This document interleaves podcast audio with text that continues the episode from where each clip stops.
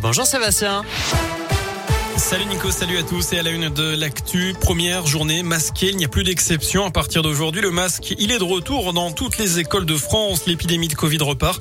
Plus de 12 000 nouveaux cas recensés en 24 heures. Par ailleurs, plus d'un auditeur sur deux souhaite que les non-vaccinés soient confinés. C'est la tendance de notre question du jour sur radioscoop.com. C'est tout de même très serré. Décision prise à partir d'aujourd'hui d'ailleurs en Autriche. Un choix que ne souhaite pas la majorité présidentielle selon le patron des députés La République En Marche, Christophe Castaner. Cette Mauvaise nouvelle également pour la première fois depuis le début de la crise sanitaire. La mortalité routière a augmenté. 294 décès ont été enregistrés en octobre en France métropolitaine. 37 de plus qu'en octobre 2019, plus 14%. On reste sur la route. Quatre personnes ont été blessées, dont deux grièvement dans un accident hier soir à Marin. C'est dans le Puy-de-Dôme. Une voiture a percuté la fontaine située dans le centre du village vers 19h30. Les quatre victimes ont été évacuées vers des hôpitaux de Clermont. Une enquête est ouverte. Dans la région, Gérald Darmanin, en mode Lucky Luke, le ministre de l'Intérieur veut stopper les Dalton. Il a demandé à Facebook de fermer le compte Instagram de ce collectif de rappeurs lyonnais qui nargue les autorités en postant ses vidéos de rodéo urbain. La demande a été répétée ces trois derniers jours, mais pour l'instant, le réseau social n'a pas répondu.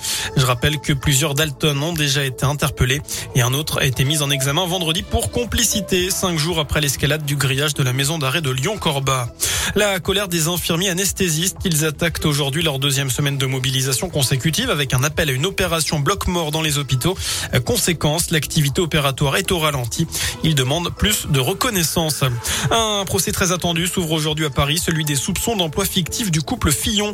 François Fillon, l'ancien Premier ministre, sa femme Pénélope et son ancien suppléant sont jugés en appel. En première instance, François Fillon avait été condamné à 5 ans de prison, dont de ferme et 375 000 euros d'amende. L'affaire avait s'aborder ses chances à la présidentielle de 2017. De nouvelles recherches pour tenter de retrouver le corps d'Estelle Mouzin dans les Ardennes. Elle est, je vous le rappelle, la victime présumée du tueur en série Michel Fourniret. C'était en 2003. Il s'agit des huitièmes recherches menées dans la région depuis juin 2020. Monique Olivier, l'ex-femme de Fourniret, doit être extraite de la prison où elle purge une mesure de sûreté de 28 ans pour complicité dans quatre des meurtres de l'ogre des Ardennes. Enfin, plus léger, un timbre commémoratif à l'effigie de Valérie Giscard d'Estaing émis à l'occasion du premier anniversaire de sa disparition le 2 décembre 2020.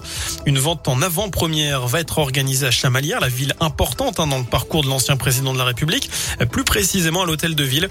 C'est là que l'homme politique avait annoncé sa candidature à l'élection présidentielle en 1974.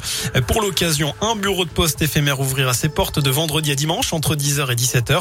La sortie de ce timbre sera accompagnée de plusieurs événements, notamment une conférence de l'ancien ministre Dominique Bussereau, mais aussi de Jean-Pierre Raffarin le 20 novembre dans la cour de l'Hôtel de Ville.